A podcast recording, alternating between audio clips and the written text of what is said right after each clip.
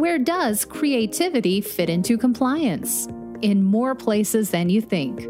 Problem solving, accountability, communication, and connection, they all take creativity. Join your hosts, Tom Fox and Ronnie Feldman, on Creativity and Compliance, part of the Compliance Podcast Network. In this episode, Ronnie and I visit with Corey McDonald. She is a learning manager of ethics and compliance at Starbucks. We take a look at the creativity in the Starbucks Learning and Communications program around compliance. Hello, everyone. This is Tom Fox and Ronnie Feldman back for another episode of Creativity and Compliance. And today you are in for a real treat because we have a special guest, Corey McDonald, Learning Manager, Ethics and Compliance at Starbucks. Starbucks has developed a creative storytelling series with Ronnie, and she and Ronnie and I are going to talk about this. So, first of all, with that incredibly long winded introduction, welcome, Corey. Thank you very much. and of course, welcome, welcome, Ronnie.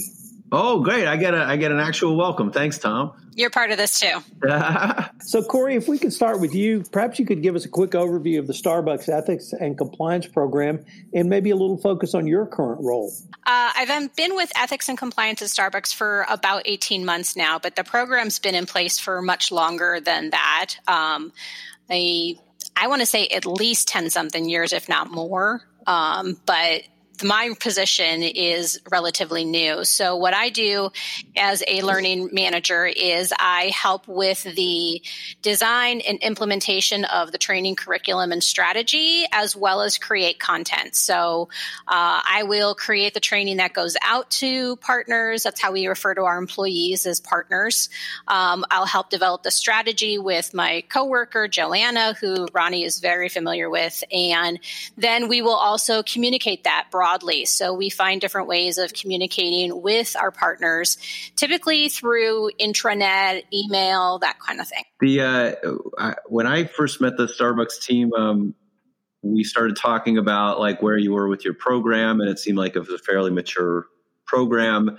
And uh, the phrase that stuck out to me was that they, uh, you all said, "We want to show up uh, grander and louder," which I thought was a real fun way of saying that. Um, just curious if you had a, uh, um, other thoughts on like sort of your point of view on how you wanted to try and um, uh, change the way you guys come across. Yeah, absolutely. Because I mean, you're familiar ethics and compliance training.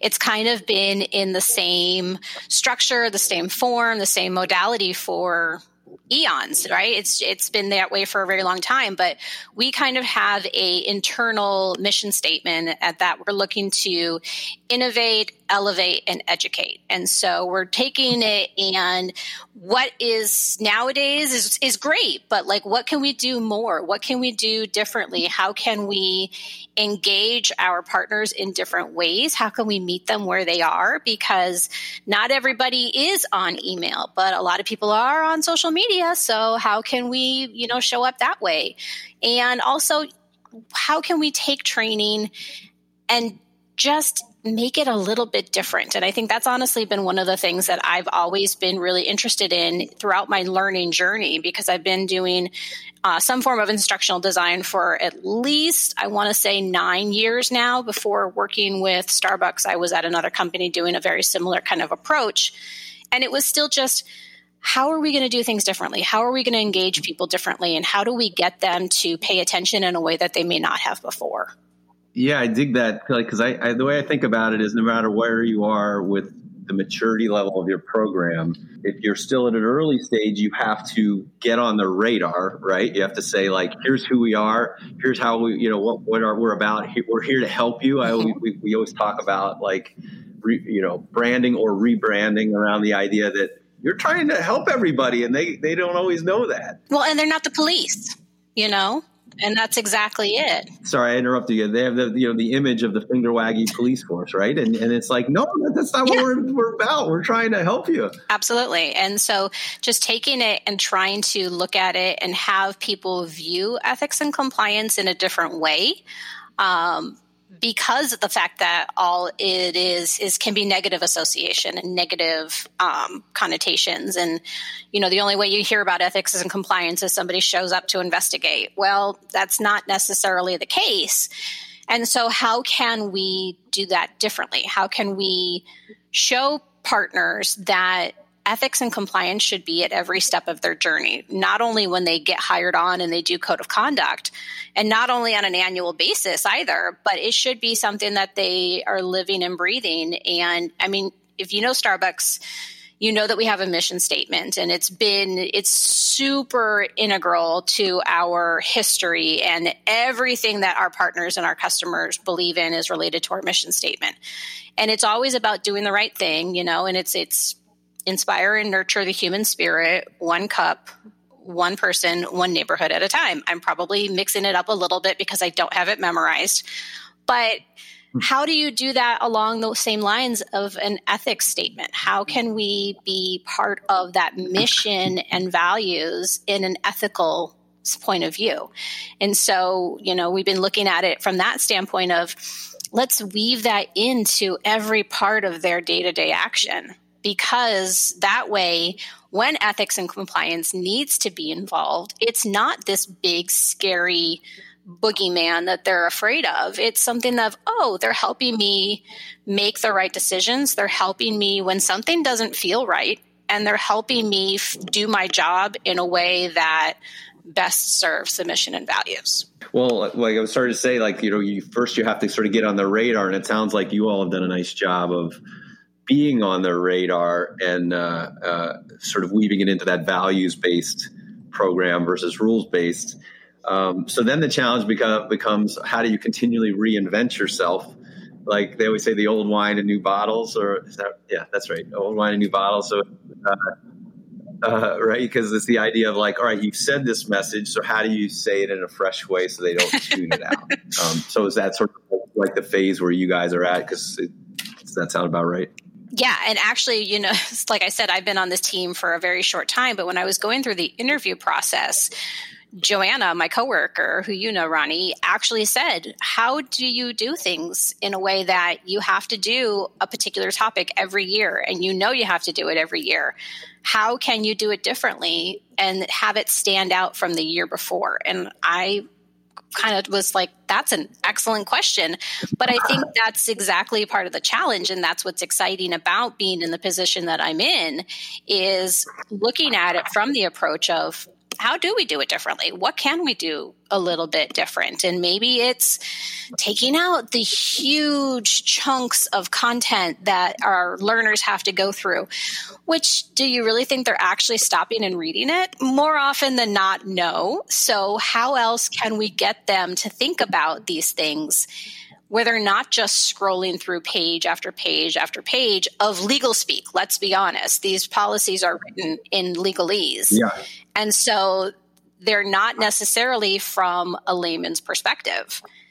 So we need to take something that's very technical, very legal driven, very a lot of jargon, and break it down into a more manageable, understandable, and relevant kind of situation. Because I think that's also part of it is mm-hmm. a lot of scenarios that are built into pre existing trainings have one of two things. First of all, it is pretty obvious what the right answer should be.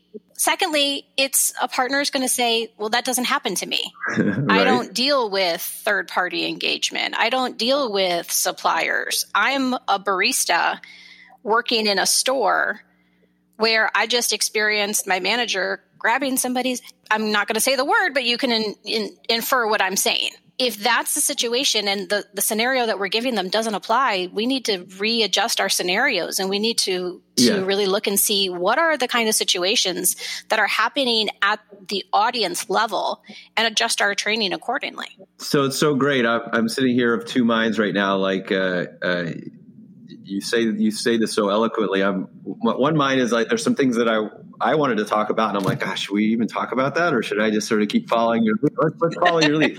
So tell me some of the. I'm going to put my uh, my my scripted questions away for a second and just ask you this. Uh, so, what are some of the things that you're doing differently this uh, this past year to you know uh, uh, to try and get away from that long check the box rote training, get more relevant, get uh, tighter and smaller around how you communicate. Um, what are some of the things that you're doing? Actually, you it's a really great tie-in because one of the things that we did in our most recent trainings is we went with our investigators and we pulled real life situations that we were able to get and they were sanitized and they were a little bit cleaned up.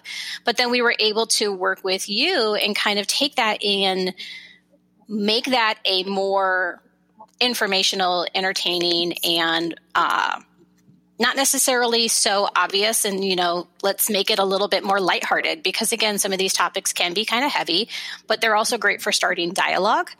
Um, and so we were mm. able to use some of those scenarios in our trainings and then really fine tune it of we're not going to have them spend a ton of time scrolling through content. We treated these more like refresher courses. So it was you know what the proper procedure should be. Here's a video that talks about why it's important and here we're going to have you acknowledge the policies and standards. Again, we at least know that acknowledging it helps, you know, send that from a completion and a legal standpoint. We've got tracking that they at least acknowledged it. And this year, you know, the past year, 2020, our fiscal year 2020, we did a refresher course. And then in 2021, we can kind of go back and start over and do more of an in depth, deeper dive kind of course. And so that's actually part of the strategy that we've implemented. And we found that strategy through benchmarking. We benchmarked with a lot of companies and found that there were different ways to kind of engage audiences year after year that wasn't the same thing every time. So maybe it's a refresher versus a full deep dive. Um, we've also started to explore AI options and things like that and test out courses. And so we're really excited to kind of look at different ways that is also going to make it easier for the learner. We're finding that the learner really appreciates it when we take those steps and say, We know that you know these answers. We know that you know the right thing to do. So here's a test out question for you. And if you score high enough, we're not going to make you sit through all the content. We're going to move you to the next section. Or maybe you didn't score as high. And that's the area that we really need to focus on for you, Ronnie, the learner, versus for Corey, the learner, because I scored maybe better in both of those sections. So, again, kind of a high level overview of what we're trying to do, but looking at it from let's try things. It's really great because um, yeah. we have a new uh, chief ethics and compliance officer. He's been enrolled probably as long as I have in this, so about 18 months. But he is also the mindset of, look, let's give it a shot what's the harm? And it's so exciting. I love it. I love it so much. I love it so much because uh, ethics compliance professionals tend to be risk averse for a variety of reasons, the nature of where they come up from in your organizations, um, and also the you know the, you're managing risk, so it tends to be you know a risk averse group of people. Uh, but I sometimes think that works against us uh, as a as a community because we're so worried about doing things that uh, might not work and there's limited budget and all that stuff that, that what happens i think is often is we talk ourselves out of trying these things because we're afraid we're afraid of failure of it not getting results where i think the of, of, perhaps a more enlightened attitude is to try lots and lots of different things lots of little things so that all your eggs aren't in one basket. And you have the added benefit of surprising your audience because they don't know what's coming next. Like I get that there's like brand standards and things want to be consistent, but sometimes I think that works against us too because you want to surprise people. Absolutely, you, you, want things to stand out. It's it's pretty it's pretty great. Um, the whole attitude about it. You said something a little bit earlier that really intrigued me, and I'm going to see if I can translate it into compliance speak. Uh, you uh, okay. uh, through continuous monitoring of both uh, reports, information that comes in to E&C, even benchmarking. Utilize that information to change your uh, training modules, your communications, and your ongoing communications. Uh, it, it, did I get that part right? So that is a very innovative yeah. Mm-hmm. approach mm-hmm. to. Uh, I wouldn't even say training. I would just use Ronnie's term. It's all communications. The second thing I really was interested in is um, Ronnie and I are not millennials. Um, and your workforce is a large part millennial or uh, Gen Zers. Um, and so I was wondering, how do you think through or approach your your mm-hmm. messaging for someone who could be, you know, perhaps as young as 16 or anywhere above that? How how do you think through that type of communication strategy? Absolutely, and that's a really great question, and it's actually something we're still trying to figure out. To be perfectly honest, I don't think we've hit the sweet spot yet.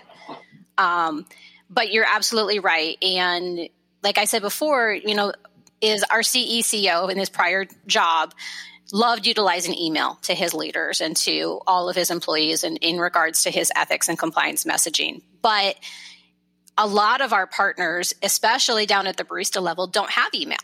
They aren't at that level where they don't receive email, but they are on social media, right? And so we have an internal social media that we use. It's Workplace by Facebook. And I will say that because we are with them.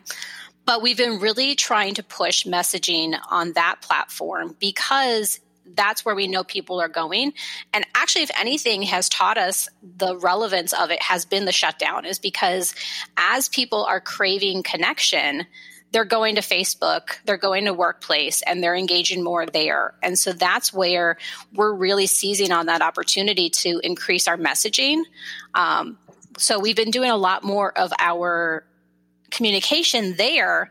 And actually, we've been using a lot of the videos too. So, a really great example is our Standards of Business Conduct Refresher course.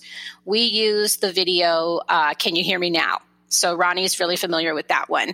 And it was all about a character named Amrita and the experiences that she was going through at her job. We launched the course but we needed to have some sort of communication and some sort of messaging about that.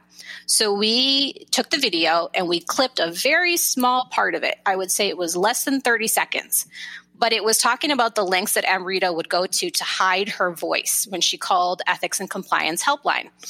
And so we showed that little video, and then our follow up to the message was, What will Amrita do next? Go take your training and find out. And it was just short and sweet, but a little bit of a teaser. And we actually got some feedback on Workplace as well, going, this was actually really interesting. Uh, one of the pieces of feedback, and I'm going to paraphrase because, again, I don't have it in front of me.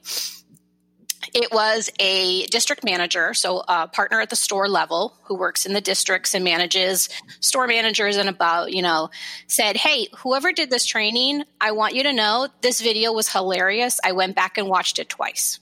That's amazing, right? And it's about it's about uh, anti retaliation and speaking up. Yeah. Amazing. And so that was, you should have seen how excited we were when that feedback started to come in because it was this is working, this is going. And then it was just driving more dialogue and more feedback. And so we were engaging and we were responding like community managers do typically, you know, that you see on a lot of social media.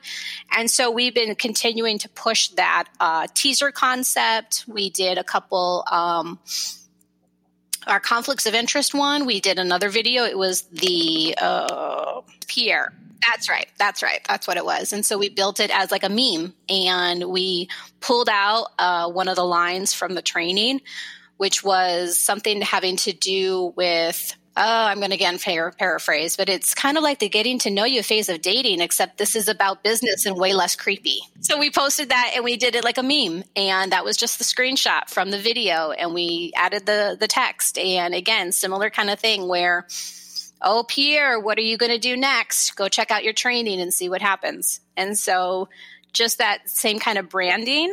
Um, and it's again creating a lot of dialogue on our social media, and people are finding it really funny.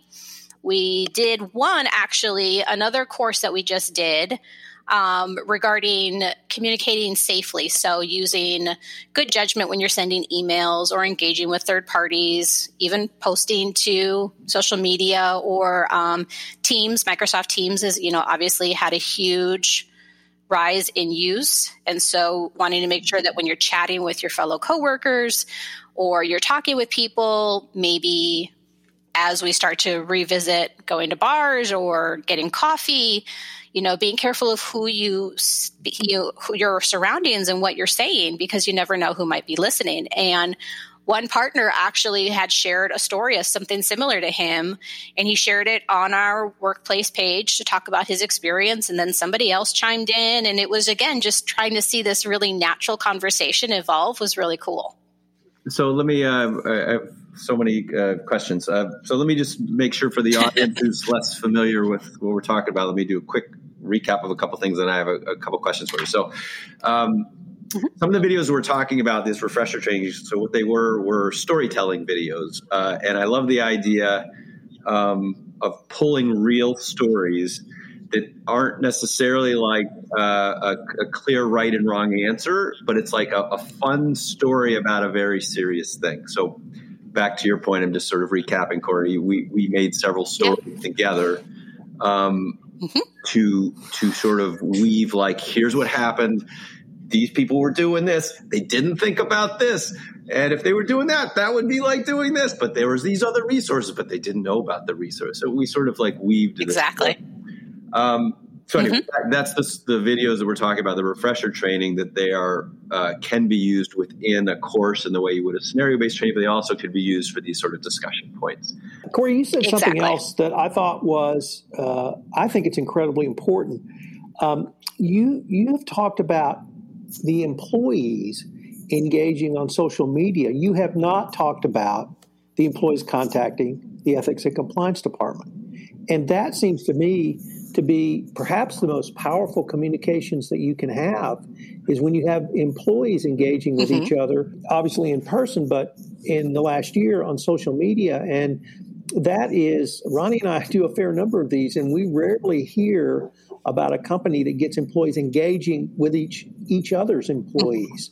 Um, they talk about well, we've got engagement with uh, you know we've seen a spike in calls, communications with ethics and compliance. We don't hear about wow, the employees are engaging with each other about these communications, and, and that really is a level uh, I think that is just phenomenal. Yeah, it's really exciting, and you know, again, it all depends on who has access because again our baristas and that level don't necessarily have access to our intranet because of their permission so it is a little bit higher level so that's also really important too is that the messaging is coming from manager and above, you know? And so we talk about tone from the top. And so we've got a lot of it also where our CECO is posting messaging to our intranet and to our workplace. And then we can see people engaging with him there. And that's been also really, really important too, is because we want to stress that message from the top. Um, because that's really where it's so important to have that tone from the top, the importance of managers getting involved. And we've also had senior leaders repost a lot of our messaging too, which has also been really exciting because we see that, you know, they have the little groups within our workplace, depending on what organization you belong to in the greater org. Uh, but then also, you know, our CECO has been doing great uh, messaging on a monthly basis too. We call it our extra shot of ethics. And so he chooses a particular topic and he writes a, a monthly letter, and that goes to leaders. And then we encourage those leaders to share that messaging down as well, because that's the best way to get it uh, distributed and disseminated is to kind of have it be shared by the leader as well. So I want to uh, break down uh, just some of the the mechanics of what you said, workplace by Facebook, and um, I, from previous discussions, I know that you sort of have a little bit of a hub and spoke kind of methodology to it, uh, which I think is pretty cool. Um, but so you're you're putting little teaser clips and memes, right, in in there, and mm-hmm. those have their own messaging to it, so people can congregate around those on the social media site. Correct? yeah, mm-hmm. yeah, cool. And then if they click, it takes them to watch the video and then where's the video housed is it uh so the video right now and actually that's a really great segue to talk about is we do have an ethics and compliance what we refer to as our hub page so mm-hmm. kind of like again our um, overarching here's where you can find uh, everything about ethics and compliance. Here's a link to our helpline. Here's a link to our ethics advisors, and that's you know specialized within different departments, and they are people that will help guide partners to making the right call, be it ethics and compliance, be it human resources, depending on what the situation is. They kind of help navigate those kind of sticky situations. We're looking to do like almost a rebranding of that hub page where we can keep the videos and the memes and kind of keep it in a, a, bigger repository where we can direct partners back. So again, workplace tends to be a lot of place where people are congregating just from a social aspect, but then we can also link back to our hub page within those posts as well. Well, and I'm glad you elaborate on that because I think um, a couple thoughts here. So the nice thing about these social collaboration sites like Slack, Yammer, Teams has this function um, uh, Jive. Yep. Uh, there's any of these things are designed for people to congregate around an issue, but ethics compliance often does not get access to these or doesn't use them. And I would argue it's because you're pushing out things that aren't fun, or you know, like there's not things that people want.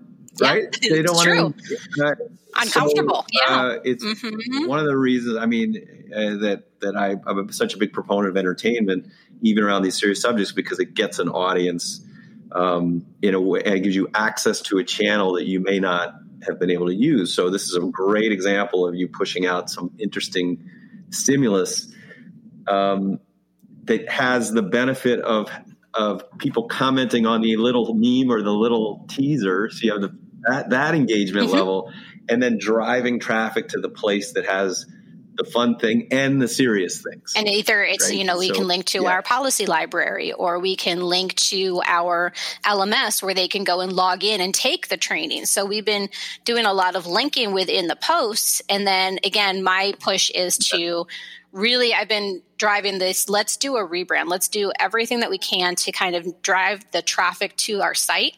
Um, my boss, Len, gets a report of the metrics. And so we can see how many partners are going to our ethics and compliance site. And we're like number 17 out of I don't know how many. I'd like to get us up there because I think the only time people go to find ethics and compliance site is when they need to report something, typically. Let's have it be where yeah. they go there for everything. They go there for training information. They go there for the reporting, you know, link to the reporting site. Or they just go there to see, hey, what's the latest from the CECO? Because that can be, again, a place where everything ethics and compliance related is kept there. It doesn't just have to be, how do I get to the reporting information? Well, so couple couple thoughts there. This is great. Uh, one is the measurement. So uh, I actually had an, an old friend. Uh, I did a whole podcast on measurement, and a friend called me up and he said, "I listened to your podcast, and I didn't agree with you." and because uh, I was ranting on the idea of like you don't have to necessarily do the annual trackable training um, that people mm-hmm. do it as a default. But the point I was trying to make, maybe I didn't do so well, was that sort of what you're talking about. There are other ways to track engagement. There's other ways to track and measure that people are aware of policies and resources. And what you're describing is, is one of them. How many people mm-hmm. access the site? How many people, uh, and how has that changed over time? Um, yeah, absolutely. But I think, yeah, you know, and that goes back to like a lot of the DOJ guidance too, is um, how do you build a defensible training program? I actually just, you know, watched a, a session on the Global Ethics Summit uh, couple, uh-huh.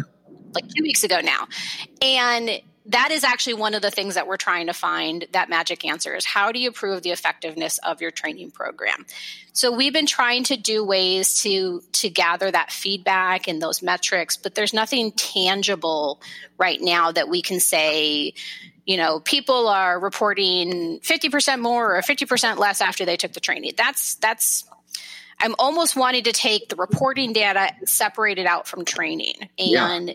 yeah. kind yeah. of find out did you know about ethics and compliance before you took this training?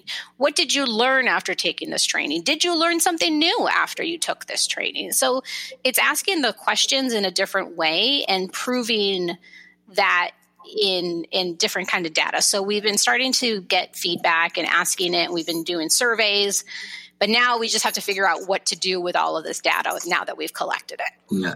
Well, and to keep and to keep it going, right? Like, so I love this. It's like um, separate. So you mentioned it before. Like they'll take the test and then you ask them the question. Well, so you need to yeah. ask them the questions separate from the training and and I think continuously uh, get it so you uh, continually ask so that you can show change over time. Uh, so Absolutely. Right, right. So there's no short term way. And and uh, I, what I pulled from some some of the uh, how to build defensible program stuff is basically you have to. What's defensible is showing that what you're doing helps. Uh, why you think that that will be help prevent problems, and then measure that, right? It's not about mm-hmm. covering your ass. It's like we think this is a good way. Here's why, and here's the measurements associated with it, which is sounds like yeah. the path that you're on. Yep, that's my ultimate. I think that's our ultimate goal, not just mine personally, but like all of our team is we want to be able to show that training is effective, but it can't just be you take it and it's a one and done kind of thing, right? It's it's yep. an ongoing, perpetual kind of thing. The only way that you can really show if something is effective is you take training and six months from now we come back and we ask you the same questions. Did your answers change? Did you actually remember what you were taught? Or is it, I mean, because again, if I had a nickel for every time I heard the phrase I wasn't taught that in training, I could retire, you know? Yeah. so it's not, we can't expect you to go through it once and then just automatically remember it going forward. So it's, we refer to it as those drips. How do we drip that information on a consistent basis so that way you always know where to go or who to talk to. And that's again where we can try and drive it back to our main hub of we want you to be able to come be comfortable coming here, not just when you need help, but just on a regular basis, know where to go. I want to drop in one other thing, and then maybe we this has gone longer than I think we had intended, but it's been great. Uh, I've I've enjoyed it, so now I'm really really here to entertain myself. No, no, no, no, Ronnie. I, I, I judge all podcasts by whether I enjoy them. Oh, good. So we have both enjoyed this. well, a couple couple quick things. Uh, one is uh, to address the idea of getting down to in your case baristas, but let's say a field workforce, right, that doesn't have access right. to a computer. I know I've talked with your team. Um, and you, I think you may be at the early stages of this, but uh, about then taking some of these stories that we have and pairing them with facilitator guides, and then having mm-hmm. managers uh, essentially play a little short story and then talk about yep. it. Um, and yeah. I present that as an idea for for if you have to have a stand up meeting or you, you are people in front of a computer. Well, one, the idea you already said, which is use these social collaboration sites. So that's one way to do it because people can access them on their mm-hmm. phone but the other is that is like give leaders something interesting to show and talk about and then give them sort of a, a guide to help them talk about it. Exactly. Some talking points and questions that they can ask. And we actually just um, recently this past spring um, started to release something similar like that at the store level, where the store managers were encouraged to have these conversations with their partners all the way down to barista level. And offer to engage in conversation. This is actually something that the stores have been doing for quite some time now. It's been something that Starbucks has been doing um, shortly after the Philadelphia incident that we had regarding, you know, the unfortunate incident in our store and unconscious bias and all that. So we've really taken a hard look at those kind of concepts and those kind of um, situations. So it was a nice tie in for us to come along and say, hey, let's actually bring in something like that with regards to harassment and how do you prevent harassment in the store. And it's it's not all the way down to harassment. I think I like to call it harassment light because we don't necessarily um, we're not really going super in depth. We do a very high level overview of discrimination and harassment and what constitutes those. And then we asked for some conversation and asked for some, you know, talking points and asked for a dialogue. Again, keeping guardrails in place for the store manager to kind of make sure that it doesn't go off track because that's very easy to do. And at the last, you know, page that I say because it was a discussion guide, talked about avoiding retaliation and how Starbucks doesn't tolerate retaliation for reporting incidences of harassment or discrimination. And so, again, reminding our store partners that there is a resource available for them if they feel that they need to report those concerns. So I have my uh, my sort of wrap up question, but uh, which is usually asking you lessons learned and advice for other people. So hold on, before I ask the thing that I just sort of asked, Tom, did you have other things you wanted to uh, to jump in? Um, you usually have a good insight. No, my my statement's going to be a question because Corey, I want to know if we can have you back to talk about your work with learnings and entertainment because I'm so fascinated by this thematic program structure you've talked about in your processes. I, I frankly want to now take a deep dive into it with how you work with Ronnie to create uh, the campaigns you have with him. So my ask is that can we ask you to come back? Sure, absolutely. Uh, yeah, well, we had a we had a ringer because I, I, heard through the grapevine that you were a broadcast uh, journalism major. Yeah, I do. I have a BA in broadcast journalism. So I like I told Ronnie I wanted to be the next Diane Sawyer, and uh, I don't necessarily know if it turned out that exact way, but definitely utilizing those skills, I would say. And then uh, throughout high school and college, I did professional public speaking. So very very comfortable with kind of this kind of stuff. oh, that's awesome. Well, okay, so what, that would be a good wrap up. But I'm going to still ask you my last question, which is sort of like so the, we do this podcast to encourage to share stories and encourage others about how to use creative approaches, right? To to help people mm-hmm. understand that there's ways to do this and there's um, good rationale behind why these are effective tools. So uh, just uh, any any th- last thoughts about what you would encourage others um, uh, to do if they wanted to take this sort of approach? Any lessons learned, thing, you know, things like that? I would say be flexible. Take away. I yeah. think that there are times where these things are definitely going to pay off and it's going to be great, but there also might be times where it doesn't. And you have to acknowledge that and own up to it and say, okay, it didn't work. What's next? Yeah, try new, try new things. You Don't know, be so and, precious and, about it. Yeah.